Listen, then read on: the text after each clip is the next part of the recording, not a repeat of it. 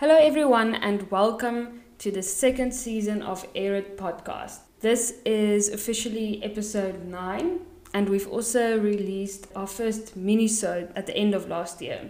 So today's episode was also recorded last year, and as you might notice, the sound quality is sounding much better now as we have purchased new equipment.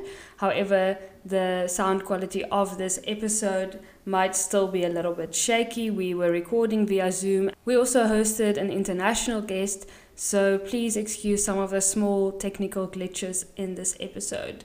We would also like to extend a note of thanks to our Patreon subscriber Azil Kutsia and those who supported our laundromat idea club last year. While we appreciate all kinds of support, these financial contributions have enabled us to purchase new equipment and help grow our podcasts. So please remember that you can also support us on Patreon and find more details surrounding that in our show notes. Just a note about the episode that you are about to listen to. We spoke to a very exciting guest called Valeria Geselev. You will hear more about her introduction soon. And we spoke about the broad theme of gender and spaces and design. We framed the conversation initially with the question what does a female space look like? Listening back to the episode, we noticed that we rather inconsistently referred to categories of sex and gender. So when sometimes we asked, what does a female space look like? We actually meant to say maybe a woman's space. We go on to discuss constructions of gender and uh, we just wanted to flag this before you listen.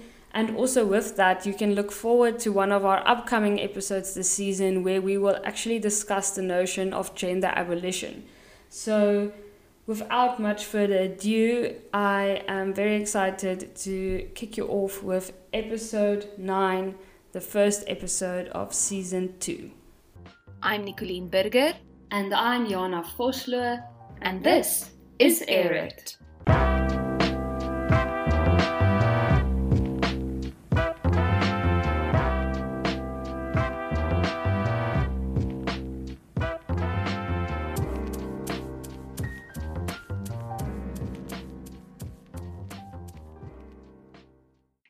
Am very excited to introduce Valeria Geselev today.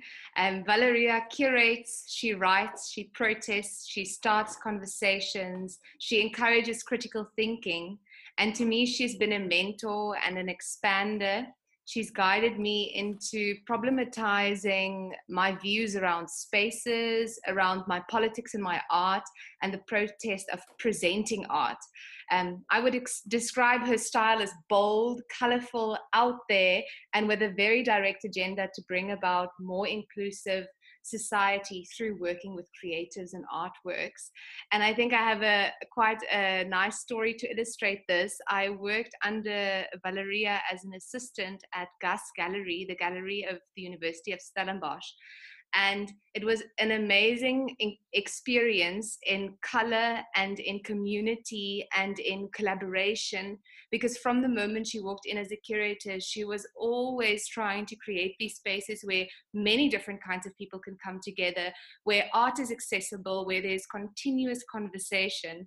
And one of the ways that i suppose her form of curate can be seen as a as a form of uh, protest was within the gallery space. She created this pop of color. She we painted outside the gallery. We had bright and colorful posters because the gallery is situated in Dorp Street in Stellenbosch. And for those that know Stellenbosch, the entire street has white buildings. And within her time there, she tried to challenge this space to bring in a pop of color to say that here is a space where we want to critically engage with what is around us, with the people that enter the space, with the tourists, with the people that live in Stellenbosch, with the people that move through Stellenbosch for work, and kind of bring them together under this umbrella of bright and colorful art. So um, I'm very, very happy to be here with you today, Valeria. Thank you so much for joining us. Hi, Jana, Nicoline. Wow, I'm uh, really excited to join your um, intellectual lounge. and she is joining us all the way from Haifa today. Is that that's right? Yeah, yeah, yeah, that's correct. Uh, yeah, we are cross Atlantic, more than 10,000 kilometers, and um, and some uh, internet connecting us. So it's also um, very interesting in times of COVID to just uh, skip those uh, borders. And thank you for inviting me. Yeah, it's nice to have a conversation with two intelligent and interesting uh, ladies. Oh, that's uh, so lovely and it's very shared the gratitude to be here. Um, I thought we can jump into the airing around the question for the day and um, where we're going to look at what does a, a, female space look like. And I wanted to ask you, Valeria, if you want to give us a little bit of context um, with where you come from as a curator, specifically around where your fascination started with the politics of spaces. So, why are you so concerned with spaces and what it means for us? Well, you know, um, my first introduction to inclusion uh, was uh, actually in South Africa. I was in my late 20s, and uh, it was the first time that uh, I became aware of the fact that spaces in their aesthetics uh, can be either exclusive or inclusive for certain uh, groups of, of society. And in South Africa, it was very clearly racial exclusion. So um, going back to what you told uh, about GUS, this idea of introducing color into a white-only aesthetic uh, was through awareness of uh, racial inclusion uh, or exclusion. And the gender topic was actually never of a concern for me because I felt like I'm the generation that uh, is already has it uh, has his, her way paved um, also because I come from Soviet upbringing and um, the communist uh, society where my parents uh, and my even grandmothers grew up, it was different in terms of gender. So um, the first time that I actually became aware of uh, gender exclusion was uh, in the past uh, two years, in my 30s.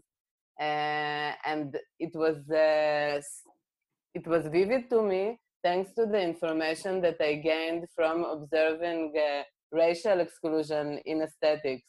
So I was working in this uh, Institute of Technology in Haifa, and uh, with the tools that I learned in South Africa uh, of looking critically at uh, public spaces and how they uh, are aesthetically manifesting their messages, I felt like that that specific campus was very uh, much excluding women. Like you couldn't, you didn't see women in sculptures, in photographs, and uh, that went way, way deeper in um, in pay gaps and uh, yeah, different um, practices of exclusion. So uh, I realized that actually it was something that was transparent to me. Um, this idea of whether a space is uh, it's not so much female space uh, but a, a, space where a female would feel comfortable. Uh, so i think that making spaces feel welcoming for women it's a part of a larger uh, way of thinking of how spaces are just making different people feel uh, comfortable and uh, that speaks to the ownership of people of the spaces.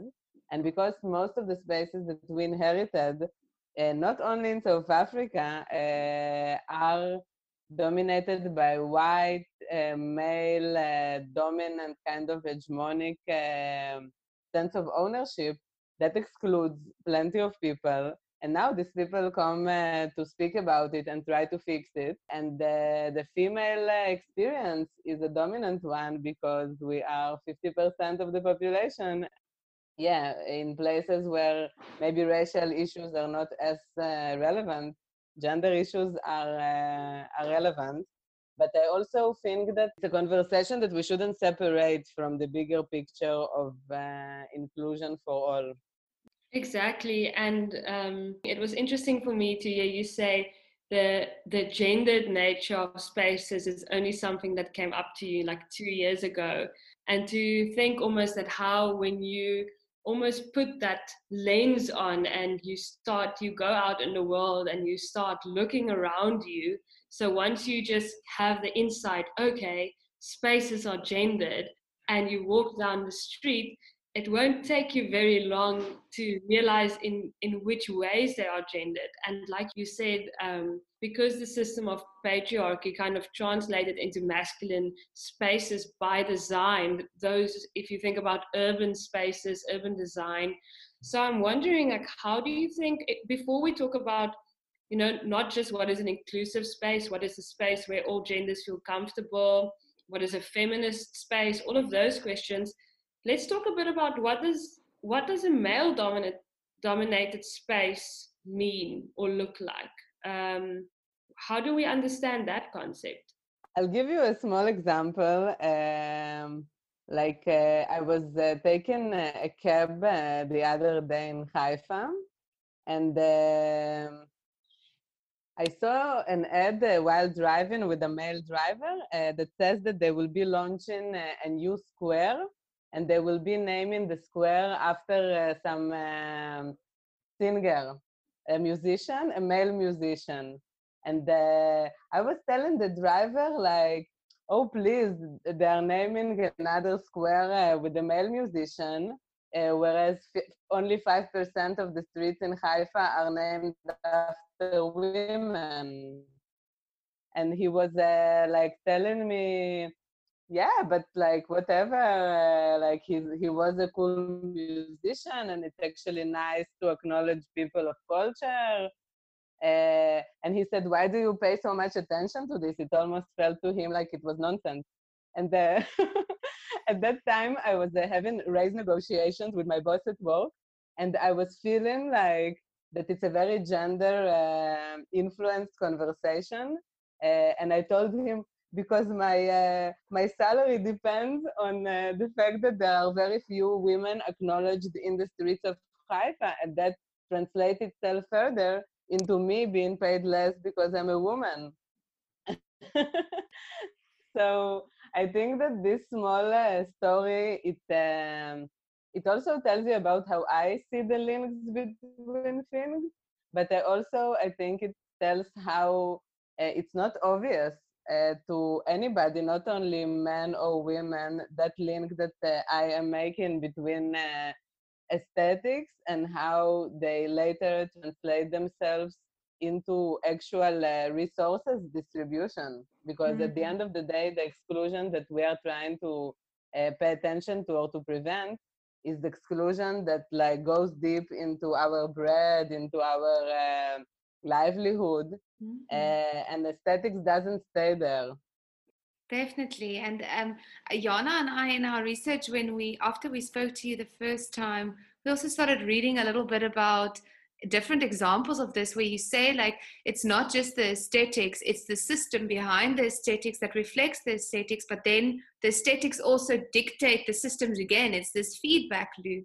And one example that Jana shared with me um, was about um, the dummy of a car and how car design, uh, the dummy that they use in crashes to see like for the impact of, of, of where to put the safety, um, what do you call it? Air, what's that bubble's name? Airbags. airbags. the the airbags.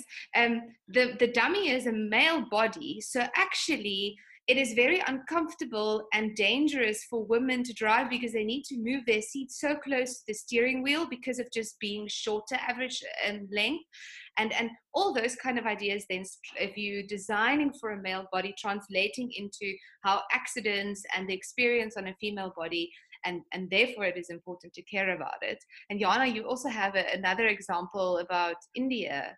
I mean there's so many that's why I said it doesn't take long. Even you can walk down your own street, but there's so many fascinating examples in ways that you wouldn't even even assume um, it's not even obvious and then you find out it's these simple things like this one article where in sweden they asked something like is snow clearing sexist and they they did these studies where they found that um, as it as the snow begins in winter they basically when they have to clear the roads, they always started with clearing the roads for cars first because it made sense that transport is the biggest barrier. And then they saw that the pedestrian in- injuries during winter grew by like um, it's like 79% of all pedestrian inju- injuries. And then furthermore, they found that 69% of these pedestrian injuries were women.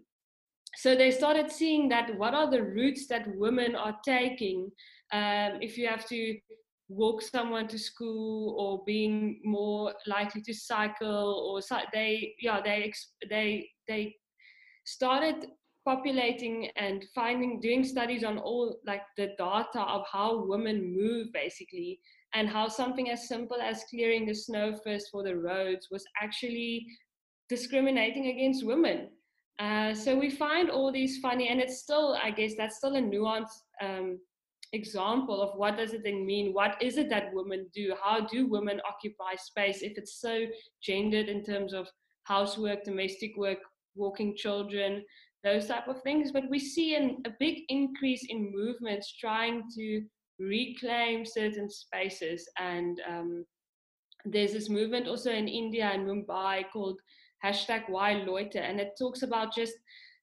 all these men standing in the street doing nothing. Like loitering is literally just standing around chilling probably catcalling and um, and how there's not really a space for women to just do nothing in the streets. That that gendered spaces doesn't have to have a, a purpose necessarily. Um, so they do these these live events where they go and just do nothing in the streets and film it and tweet it. So movements like that are really starting to inspire change and like really questioning how we think about almost the mundane, everyday impacts that gender design have within in spaces. You know, I think that those two examples that you mentioned uh, about the cars and about the, um, the city being cleared of snow, like really the world has been dominated by uh, men uh, for um, for as long as we know, and that uh, manifests itself in so so many ways. And I think it uh, would be interesting for us to look at uh, actually the the aspect of aesthetics and the visual aspect of uh, spaces as one that we as the people of the art can actually see an opportunity in it for um, for a quick fix, but not uh, as insignificant fix. But I think that uh, there is so much to fix, and uh, it's amazing to see how many different movements are fixing things, whether it's in the uh, legal uh, aspect or the educational aspect, uh, policy design, like even medicine, when you think about uh, medical uh, solutions, they were designed uh, not for women. but going back to this specific aspect of aesthetics and the visual uh, environment that we inherited from that uh, male dominated uh, way of thinking, I think it has the potential to make it faster because uh, there is something about uh, about the eyes and the way that we see the world through uh, eyes that we are very visual generation. So I think by fixing the visual aesthetics of things around us in our spaces, in our work environments, in our streets, campuses, that can um, create a, a faster uh, change in the way of thinking and the way of behaving because it's uh, it's something that we see and i believe that it goes into our mental uh, uh perceptions of spaces more quickly than uh, things that are logical and more intellectual. I think there is power to aesthetics, and it's no coincidence then from all the things that we did at GUS, me and Nicoline uh, as a curatorial team, uh, what you spoke about was the color because that's something that uh, it just uh, it's easier to tell about than uh, something more uh, nuanced and intellectual.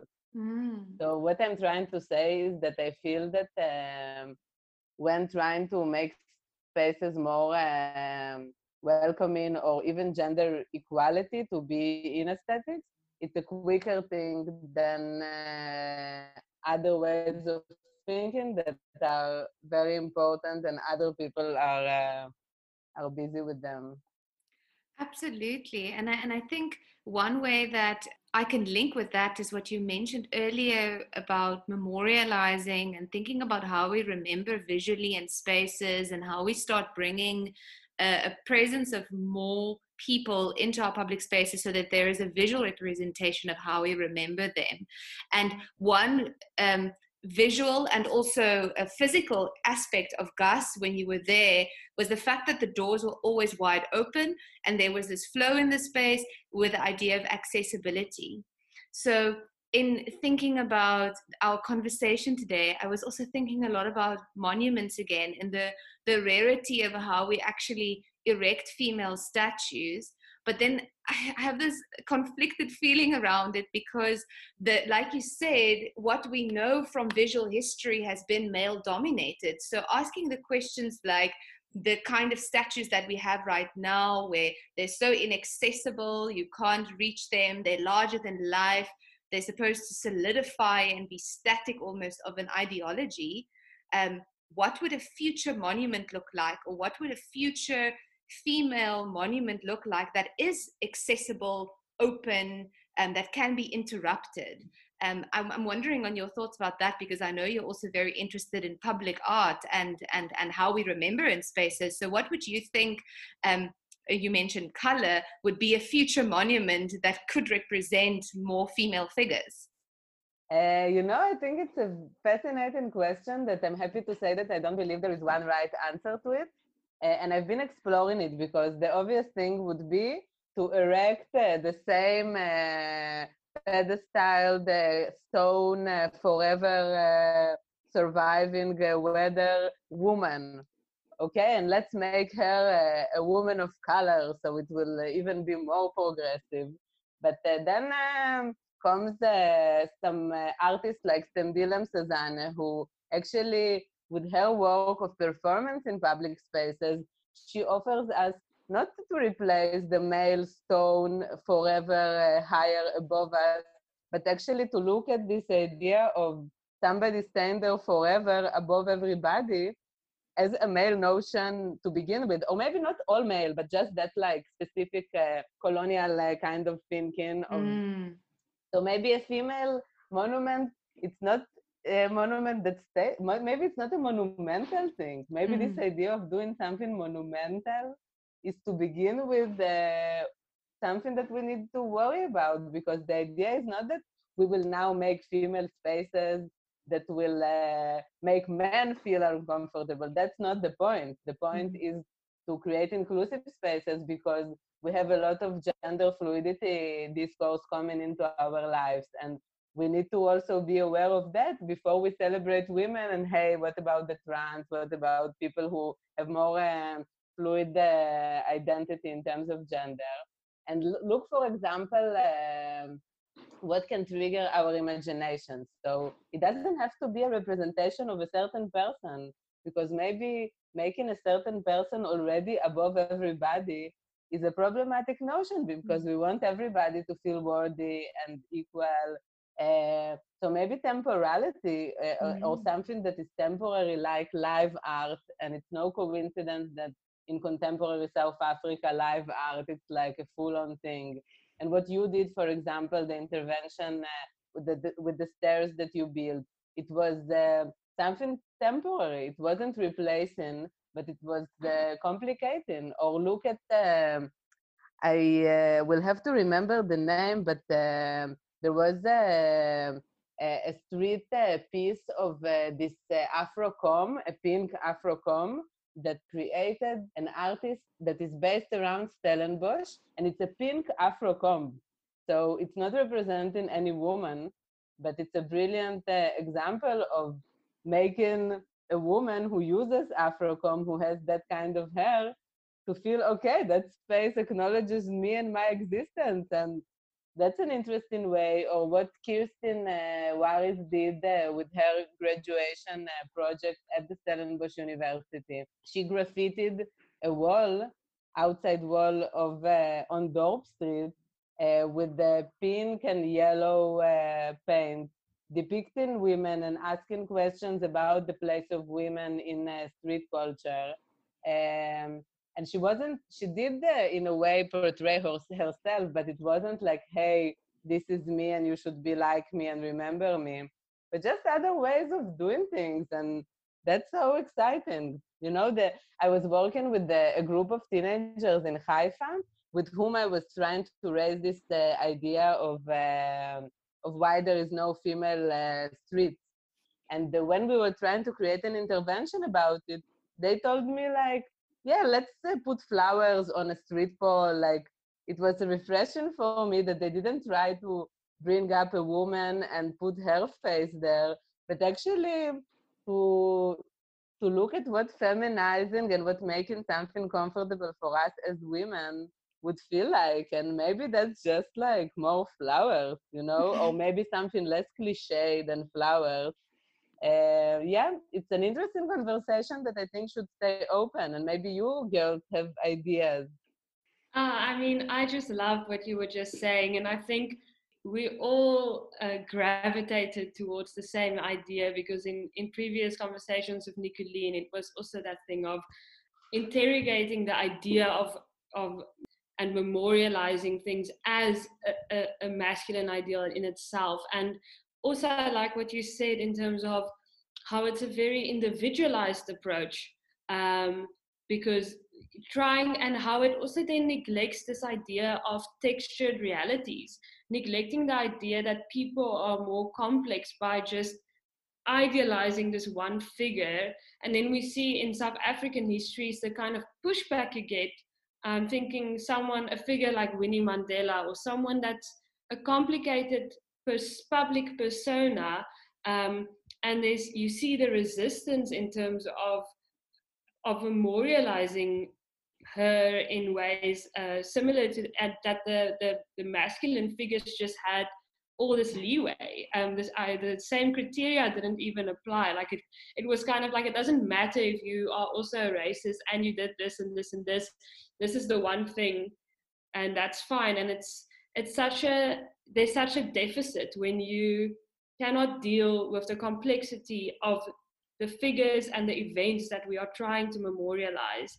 Um, so I think that's really profound. Even thinking at the moment that Stellenbosch, there's a call to rename the Wilcocks building uh, with a lot of suggestions, like you said, to include black female um, figures in South Africa, activists, um, but to then think, how can we go beyond just changing a street name and, and rethink the entire system of how we memorialize and who we put in public spaces. So I think that's so fascinating. And and when we pose the question in that way, there's a lot of brainstorming that can happen. So I'm looking forward because I know Nicoline has a billion ideas of how to actually work in in practice, on practice.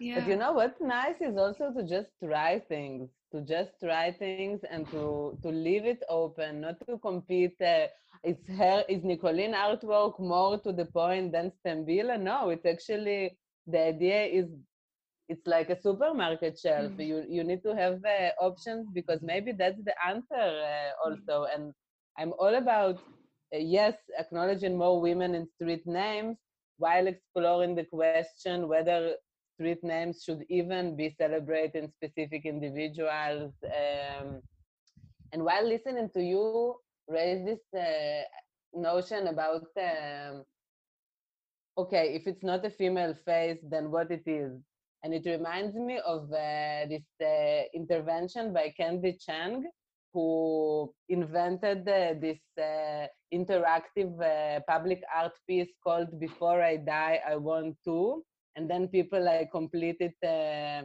and they spray it on some wall, and then people with chalk can write, fill in what they would like to do before they die, and like it's a global project that it's very popular. And that made me think okay maybe that's a female thing to do to just pose a question and to let a lot of people answer it and to facilitate uh, this um, i don't know i don't know it's just a thought and uh, somebody could come and challenge me like why is that female because when we are dealing with this kind of uh, healing processes then um, obviously there is um, a sense of accusation maybe that uh, rises from it. So we must keep it open, I think, in order not to fall back into these separations that we are coming out against in the first place. Yes, and it, it is so difficult to speak about it because we have a history that has been so masculine. It kind of sets you up to then start playing into the binary. But maybe, like you said, the the the story is just about telling more stories in more ways we can possibly tell stories. And your example of an interactive art um, project really plays into my idea of how we can start doing this. That um, I almost feel like the the street names and the memorials that we have in place right now that is so it seems to have this this this energy of you can't interrupt me around it in spaces like south africa. That is a, an invitation and the opportune moment to then go there and engage with it and to kind of underscore the problematics and become the frame and become the intervention and become the constant questioning. So i've i've often thought of this idea of having a constant stream of interruption happen with the monuments that we have in place right now as a kind of monument because then the constant changeable interruption becomes this narrative that that is engaging with the past and not leaving it uninterrupted but then also not taking it away completely because i think that the the conversation between the two is where at the moment we are so um this is our current moment you know like i i really share the belief with you that if we start changing things on a visual level people can start also changing inside them and changing systems. And i've seen this in countries like in germany where on every corner there is a confrontation with the holocaust and and and it is this constant, constant visual engagement that has to happen in your navigation of the city. And it's not just in the strict form of a monument, you are sometimes guided through a garden that has sound, or you sometimes walk into a space that just has a pond that reflects something, and you are forced to, within this experience, reflect on what happened in the space in the past. And I think creating spaces like that where you can't avoid it because it interrupts your experience of navigating the city and the workplace and all of that um, is what we need um, to kind of also inspire that change. But I must say, at the same time, uh, I do think these uh, statues must uh, fall, like at least, um, at least some of them, because really, like I can't imagine an experience of a person who walks there every day and mm. sees like a certain figure being high and mm. proud uh, and it's not the figure of them mm. like i mm. think that by them remaining there and it's interesting how uh, artists uh, engage with it and it's so progressive like what south africans are doing is so so progressive um, but at the same time they stay there and um, uh, i don't know i'm not sure that leaving them and engaging with them it really balances things mm-hmm. but uh, it's definitely what artists can do i really think that uh, it's such a huge privilege for me to have spent five years in cape town in the heart of those discussions in the times of fees must fall and Rhodes must fall like years after that, I feel that uh, it's such a progressive way of doing and thinking, and I'm also passionate about just telling people, uh, for example, in Israel, like just sharing with them the space, the mental space where you guys are in, where you girls are in, uh, where you people are in. That uh, I feel like the other day I was speaking to this consultant that uh, specializes in inclusion in Israel. And I was telling her like that I feel that I've seen the future when I was uh, in South Africa comparing to what's happening in Israel in terms of uh, inclusion and gender uh, equality and awareness to it and what art can do with it. That's like something that South Africans are so way ahead. And um, it's fascinating how what is perceived as um, more uh, backward because it's Africa, because it's the global south, because what do we know about South Africa outside of Nelson Mandela and poverty? And this is something that I really always look for opportunities to to highlight how advanced uh, you are in this uh, awareness to the aesthetics and the politics of esthetics mm-hmm. and what art can do with it.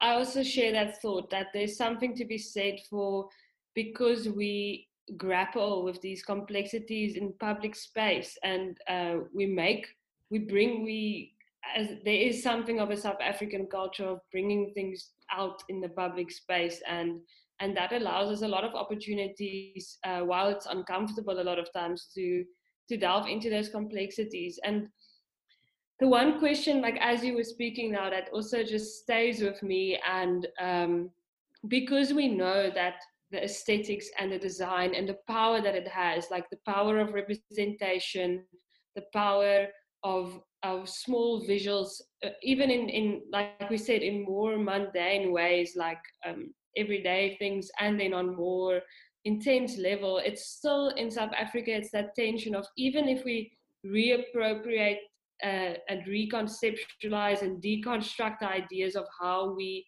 represent things in the public space um, especially with the idea of being you know almost the post gender the gender fluidity of not tapping into that narrative of of binaries when we do it there's still this reality of of problems of of violence against women in public spaces. So i feel like at the same time it's like this double it's this double thing that we have to constantly deal with with on the one hand thinking about how we represent space and how that has the power to change things but then also the question of access and spaces and and who who can how can we use certain spaces? You know i went running again yesterday or the other day and how I was just compelled to pick up a rock while I run in the mountain, just out of it's just something like going for a run, or like they said with the hashtag uh, why loiter thing of just chilling in the street. You know, where can you walk? Those type of barriers that are obviously also so differentially um, experienced in the South African context. Like, what, how, what does that impose upon these larger questions surrounding public space and um, moving beyond like binary gendered constructions, but still very much having it be a, a woman problem that we experience in terms of how we access public space.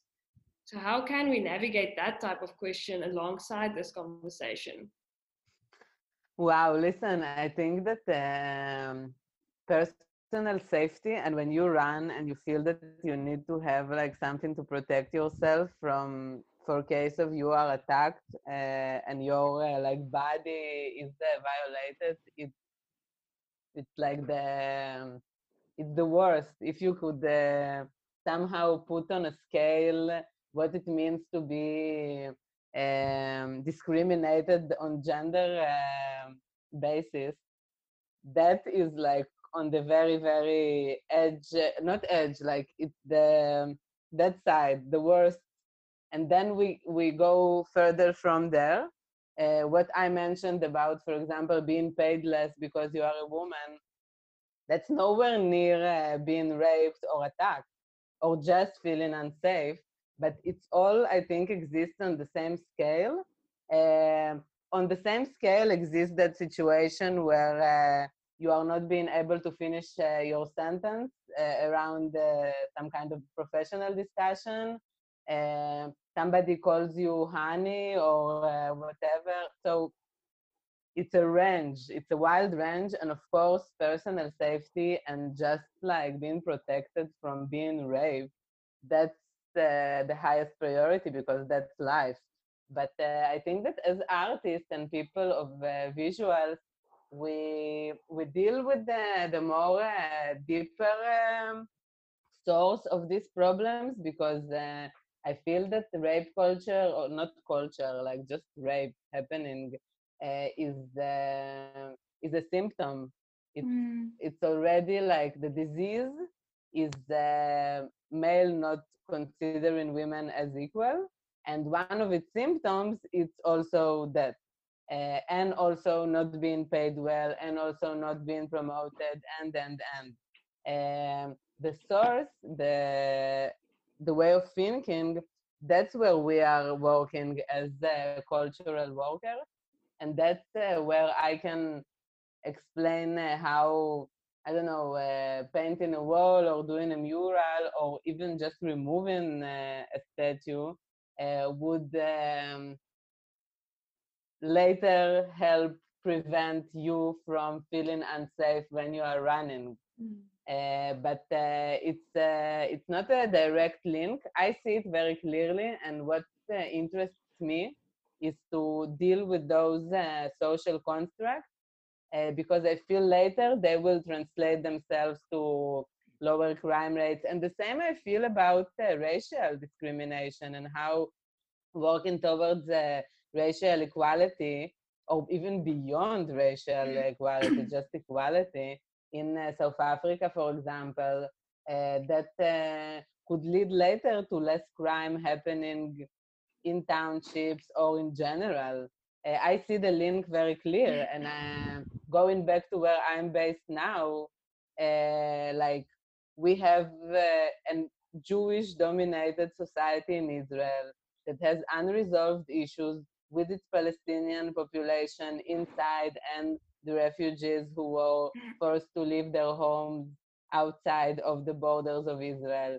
And now, how do we even begin to deal with it? So, of course, the, the occupation and the discrimination of Palestinians by the Israeli state, that's the main symptom. And that's the equivalent of you running uh, and holding a stone to protect yourself. Uh, it's that basic livelihood that people are prevented from enjoying.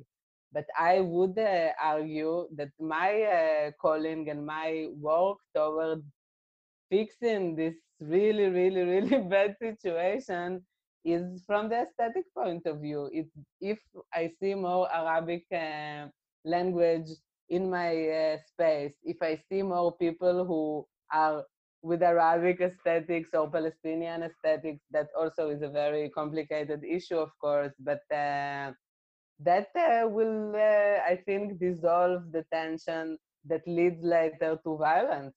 But uh, I'm not in the business of uh, preventing violence, like by putting cameras or policing. Uh, I feel that my business is to treat the social construct that later encourage, allow uh, this violence to happen. And as I said earlier, gender, race, whatever other ethnical or religious uh, othering uh, there is that exists, uh, the tools are the same tools uh, to prevent them from becoming this like really violent and um, just not fun spaces to live and breathe in.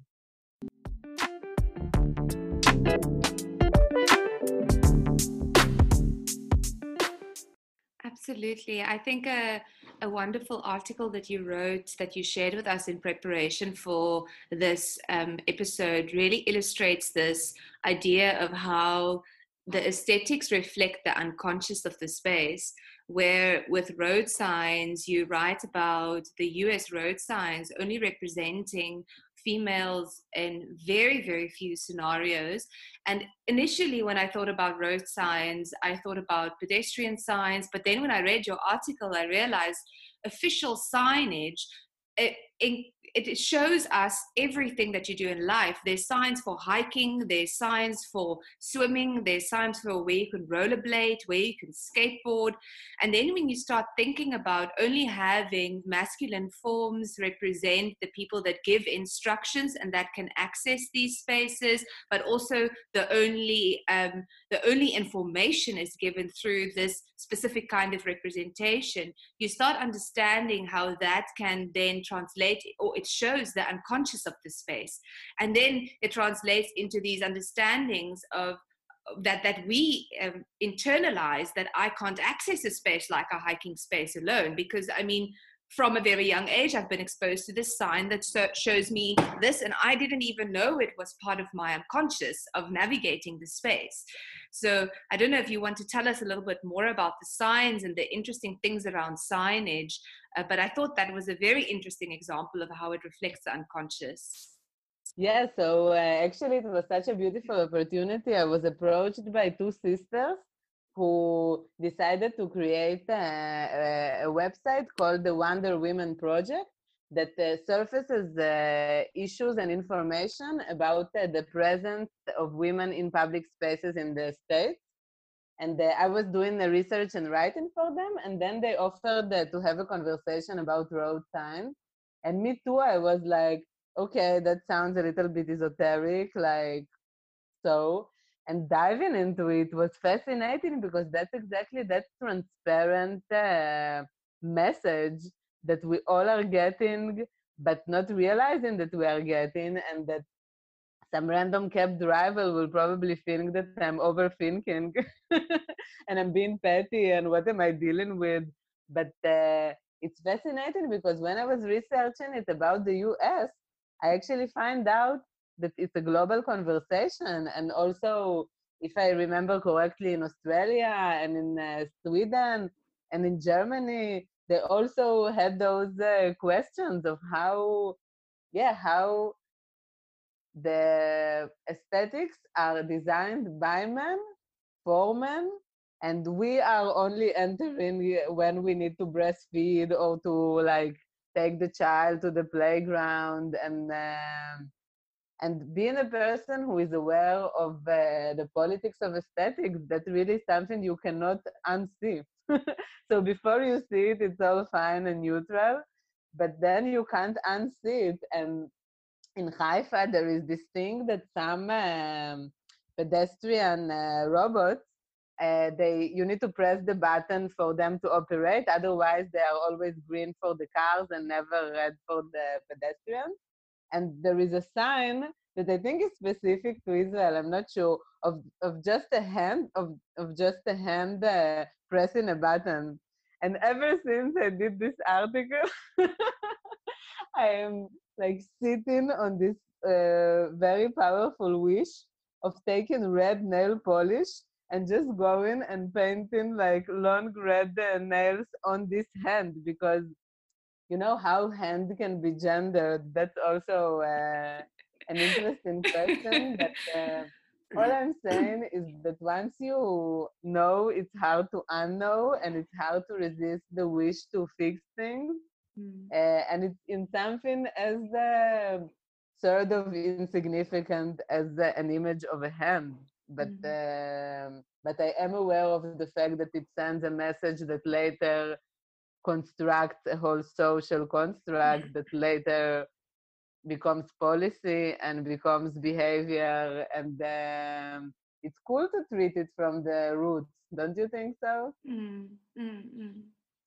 i completely agree and i think it's it's so fascinating also how um, i really like the way that you could frame the the conversation and the spectrum of how we can start to grapple with the power of aesthetics and the visual power of aesthetics and how simple ways of subverting it like you said with the nail polish or um, just by inserting a little something you become aware of this of this larger problem. I mean even if you think about uh, yeah why is women always represented with a child in that little you know they have the triangular skirts and then a child and that's the, almost the only way that you or that i can think of that i've seen women on road signs like whenever is there only a woman on a road sign and for what reason would it be mm-hmm.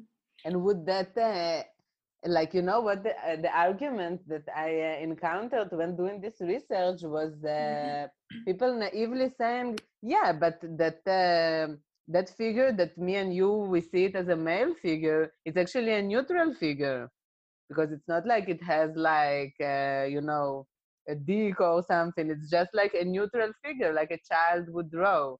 Um, so that's also an interesting question to engage with engage with. Do we need to have like stereotypical gender uh, features like boobs uh, and long hair and a skirt, where a lot of women are actually trying to protest against that. So I think that um, it all goes back to just awareness and talking about it and raising conversations about it. And it's no coincidence that Nicoline, you presented me as a person who starts conversations because uh, I'm not about now like doing a full-on project of muraling uh, the ass out of Haifa to be more female and uh, not so much like only Jewish. Like you know, it's about starting the conversations. That's for me what us as uh, cultural workers are doing. Uh, and then um, the awareness is sometimes enough um, to to feel that you made a difference. And the nail polish, the drawing, like it's fine as long as we have the critical awareness towards it. And that's what eventually I work for. It's not so much um, redressing the city, but also to to engage people in thinking about it in the process because if i redress the city and i get the budget and it's all now female and whatever um, if people didn't engage critically in the process then uh, we didn't do the healing Mm. Yes, then we try to create the opposite of what we can perceive as male aesthetics. And then we actually also perpetuate this ideal that it's something that can be set in a visual, and now it's a more female city. And I think, like you say, the awareness translates eventually into a different kind of doing. It's, in the beginning, it's just an awareness and a conversation, and then eventually it can translate into small moments of, of different doing where um, with Olivia Bevan, the episode we did on the design of educational spaces, and we started thinking of where the model of an education space come from. Again, it's inspired by when only certain people could teach and be in front of a classroom, and it creates this visual and experiential hierarchy. And now, if you think of education spaces at large, how there is so many visuals in place in the way that the buildings are designed, in the form of access, in how you can't really see the administration, and how where the people that run the whole the whole uh, institution is removed, visit, visibly removed from the people that actually enter the space. And the way that that understanding of design and the visual impact that it has in my life has informed me is now that I'm thinking about teaching art in my own profession. How do we break those barriers from the beginning? How do we not even set them up within a new design space so that there is not that hierarchy that is perpetuated by visual ways of being and ways of sitting and ways of navigating? You know, it reminds me of. Uh an interesting story that uh, relates from a different angle to what you just uh, described. Um, I was looking uh, at this experiment where um, people explored how, um, speaking about road and traffic, how actually different signs, uh, even the the difference between where pedestrians walk and where cars walk, and robots and all those signs that are supposed to help us navigate uh, traffic in a city. There was an experiment uh, done in a few small cities in Europe where they removed completely all graphic signs that are supposed to regulate traffic. Uh, and what they fa- wanted to explore was um, whether when there is no signs and no like uh, big brother telling us when you must go and when you must go, that welcomes more interaction uh, between people and then they just learn ways of solving it between them. So it just makes me think you were saying how the educational space is so hierarchical. Uh, it just makes me think like how those hierarchies are supposed to actually save us from uh, or yeah like save us from establishing authority and from establishing certain kind of uh, relationships.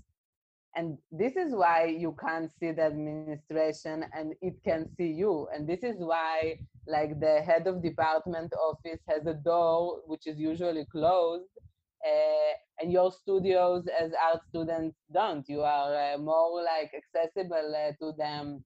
Uh, this is I don't know, it just makes me think how when we try to inherit certain structures, then we inherit also the problematics of the structures and maybe actually imagine in a, clean page. Uh, it's an interesting uh, experiment when we speak about different social issues that we inherited and that uh, now being older and wiser we notice actually that's not cool that keeps us back there is something unjust about it. Yeah and it's uh, it's nice to just play and continue exploring different ideas. That's for me the objective. I don't strive to find like the solution.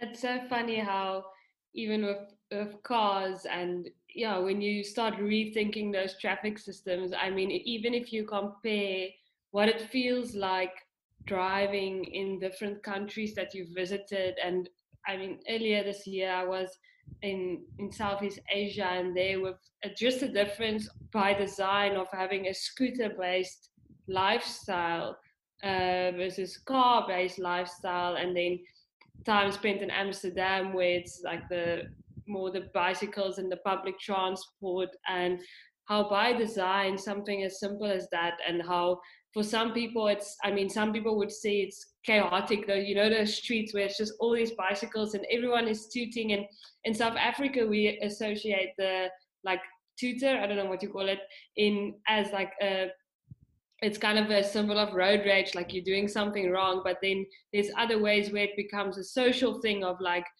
just indicating that i'm in your way look out for me but in a friendly way or like we see with the taxi culture even if you then in in main road in cape town if you go and you just hear all these taxis indicating you know they have space in the car for passengers. So there's so many different ways in which these these normal everyday symbols have different structures and different ways of regulating not re- or not regulating or uh, whether one is a, a regulation and the other one is an invitation um, and i find that so fascinating yeah, you know, it makes me think uh, also um, what you are saying is basically how different uh, manifestations have different meanings in their context.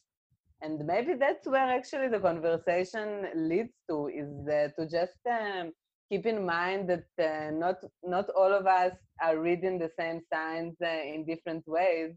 Uh, I was thinking about cleanliness and how uh, when uh, preparing to talk about um, spaces that are more welcoming for for women, I was uh, walking my hood, and uh, it's not the cleanest hood, and it's not, not the highest rent uh, where I live, but it's actually the most diverse uh, neighborhood I know of in Haifa. And I was thinking, like, okay, for this street to be more friendly for me as a woman, it's just it, it would be nice if it would be cleaner uh, but then I was thinking about those very sterile streets that also are uh, on the top of the mountain in Haifa, but in South Africa, like cleanliness and streets that are sterile clean, they are actually streets that are exclusive to people who are poor and who mm. are more poor than the people who live there. So then cleanliness becomes a tool of exclusion and dirt becomes a tool of inclusion, which is such a, I don't know if we are allowed to say it, but a mind fuck. yes. um, and I was I was like walking this uh, neighborhood where I live in Haifa, and I was thinking, wow, like maybe the fact that it's so like inclusive in terms of uh, economical uh, statuses, and it's a place where you can easily hear Hebrew Arabic, Russian, like different uh, groups. They live there, uh, but it's not a nice place for women. And uh, and it just made me think how cleanliness can be a tool that, uh, on one hand, uh, promotes gender uh, more equality, but then takes away more other equalities. and there is again no, like of course, we all strive for clean spaces and nobody wants to be associated with spaces of uh, not being clean as as a good thing, but uh, when you just observe things, that's the kind of things that you notice, like with the hooting, that sometimes it's rude, sometimes it's actually a sign of me acknowledging you. And uh, it's all a matter of context, I guess, and just um, hearing what people feel about things and just working with that. But sometimes it can be contradicting. Absolutely. It makes me think of my experience of small town living in South Africa versus coming to the city, where in small towns, especially where my grandparents used to live, people would live in the street much more. And, and, and eh, I know that also in South Africa, there's a lot of people that live out of their houses into the community, and there's an engagement over fences, and you can see it happening in the street where someone will be busy with a project and maybe they start building it in their garden and it starts going outside into into the street you know and there's this visual integra- in, engagement over um, your barrier of your house. And when we start thinking about design and like you're saying almost thinking about the things that would that we would like to change like making spaces more relational making systems more transparent and we design for that we understand that it's going to translate into a different way of being with people around you. So creating neighborhoods that are then built in circles instead of in blocks and creating big community spaces in the center of it. I'm just thinking again of an example at GUS where you've always engaged with a lot of music and musicians and bringing music and art together as a way to collaborate. Um, and, and it was key to, to kind of combating the things that we do not agree with, like separation, is bringing people together and that we can actually design for that. But very few spaces that we function in is designed like that. Like most people's working and living environments is very isolated and kind of more structured.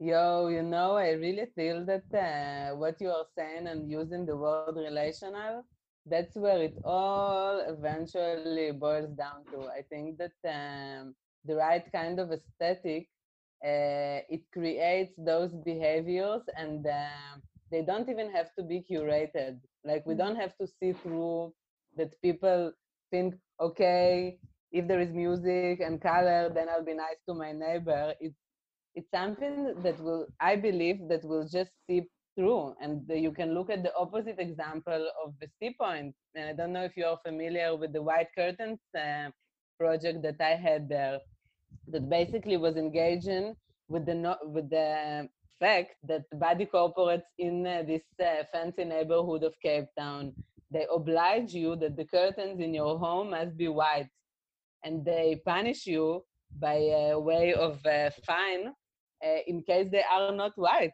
Imagine post-apartheid South Africa, the color of white being so politicized, and there is a full-on neighborhood that uh, that polices it, but not from some municipality, the body corporate. This is like the owners of the flat. Now, what culture does mm. that boil down to if we look at the relational?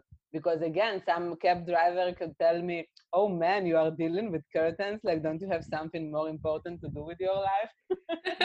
but I would argue that, uh, that this is the symbol of the culture that I experienced as a resident uh, in Sea Point, where your neighbor will not come to you to ask you something or to tell you something, but they will send the guard from downstairs to come up to your place and to tell you that your music is too loud and everything like is designed to actually not encourage that over the fence interaction uh, that you described, uh, Nicoline. So I think that um, that those cases they prove the link that does exist between uh, relational mentality of a certain social environment and uh, and it, its aesthetics. And um, i repeat again south africa is so like advanced uh, in uh, having even those conversations. And maybe it's thanks to the painful fact that it was so advanced in uh, being uh, like problematic. so maybe thanks to the fact that uh, the problematics of the previous regime uh, were so blunt and so out there, maybe thanks to that, uh, your generation, uh, the democratic generation, has uh, the privilege of also fixing it in on a larger scale because the problem was so vivid. Mm, mm, absolutely. It makes me think of one more example of an architect that came to speak to us at the Design Indaba and we were privileged as art students to attend the Design Indaba and Artscape.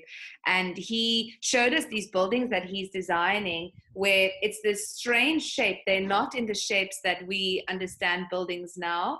It's almost like um, almost like a tunnel, and then you live in these units in the tunnel and so it makes this arch and then there's in the center of the arch there's a community space where people sell goods and come together and there's a coffee shop. And if you look up all of the, the windows that are in the arch is say for example people's um, kitchens. So you are constantly seeing the people that is living in your building but you're also seeing the people that are passing through the building and you are interacting with the people from your room and from your house and always kind of confronted with the fact that you are not isolated but you are in this building and in this unit with other people.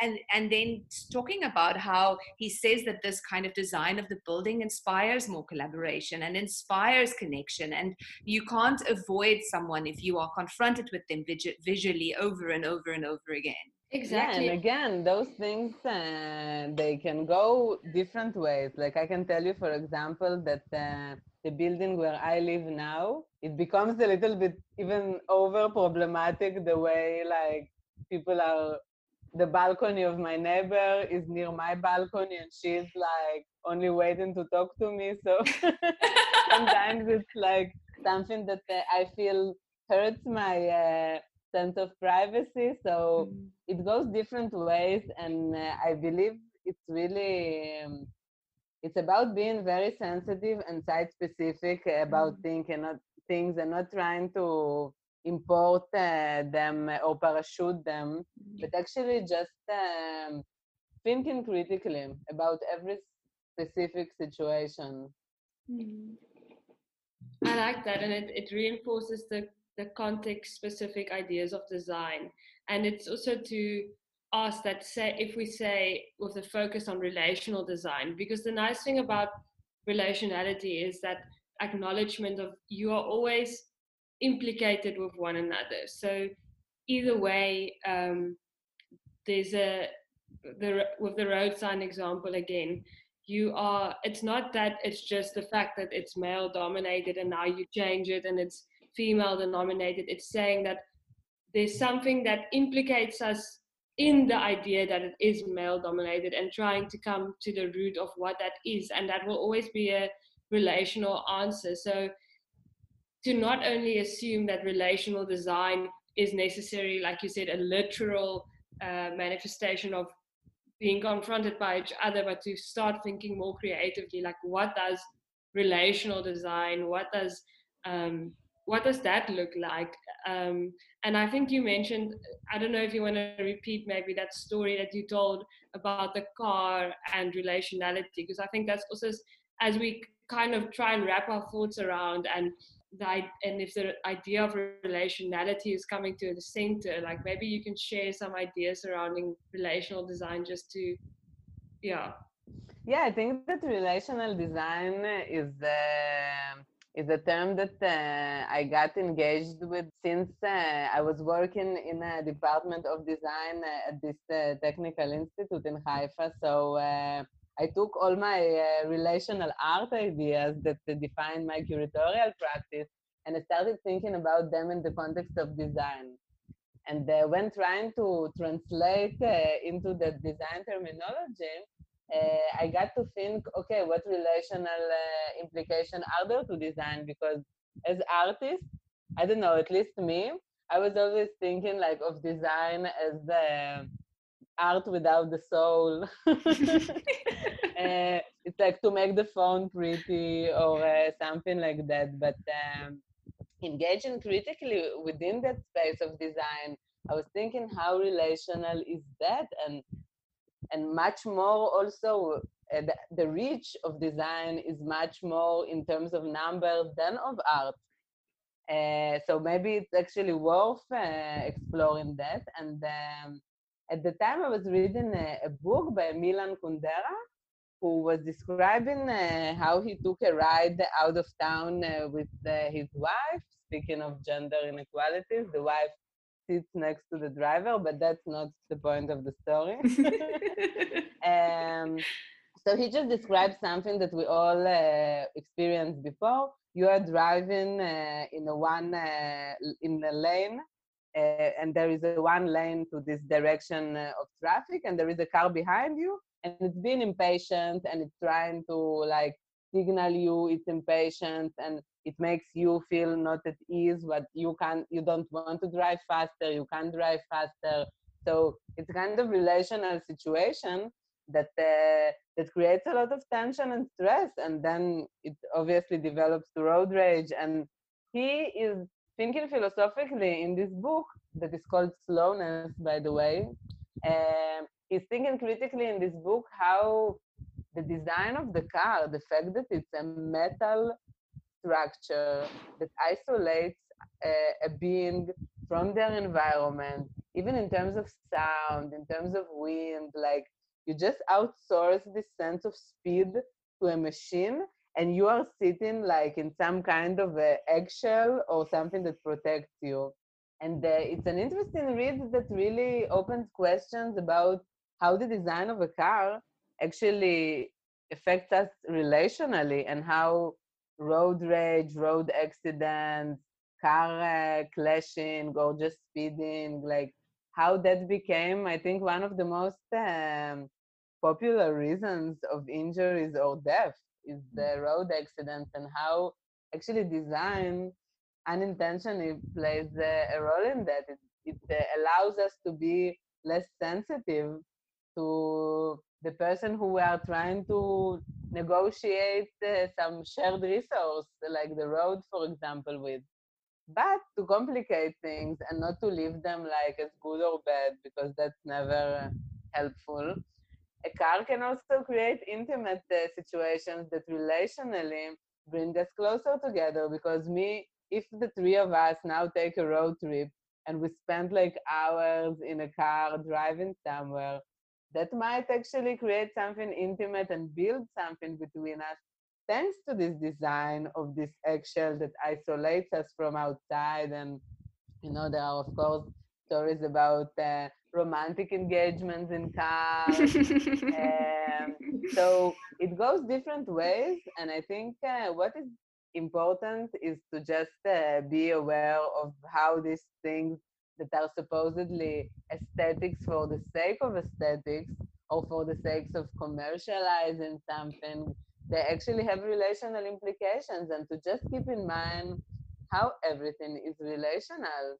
like from a road sign to the design of a car, to the stairs in the entrance to some architectural uh, building, the size of my windows, the color of uh, a street, and so on and so forth. Uh, it has the relational implications.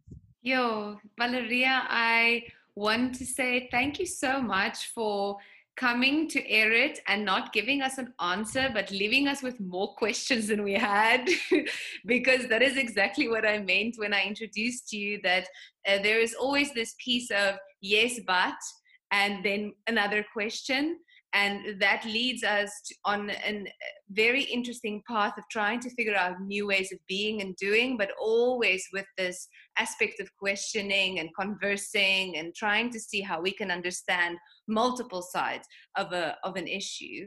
So if there is any closing thoughts you want to share with us it would be really nice to if, if you have anything that you want to say if you want to plug yourself where people can find you. Um yeah Uh, first of all, I really, really just enjoyed uh, airing it with you, and it's such a beautiful space uh, that uh, doesn't invite um, conclusions, but actually invites this sense of uh, releasing, and um, it's a beautiful uh, concept, and I really enjoyed it.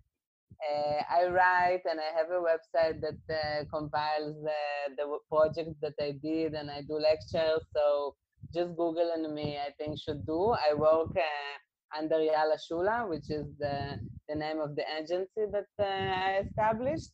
Uh, yeah, and I would just um, like to thank you actually for creating this space because uh, I think spaces for airing things, that's what I'm doing in my curatorial practice and in the classroom when I speak about relational design. I actually just want people to to feel free to air things because once they are aired, then uh, it's like 90% of solving the problem. So I think that uh, creating spaces uh, for for conversations that are not judgmental and that are not uh, like trying to convince anybody. That's just the way to go. And maybe during COVID, the the digital space, the podcast space, uh, it's also an interesting curatorial uh, platform to think about.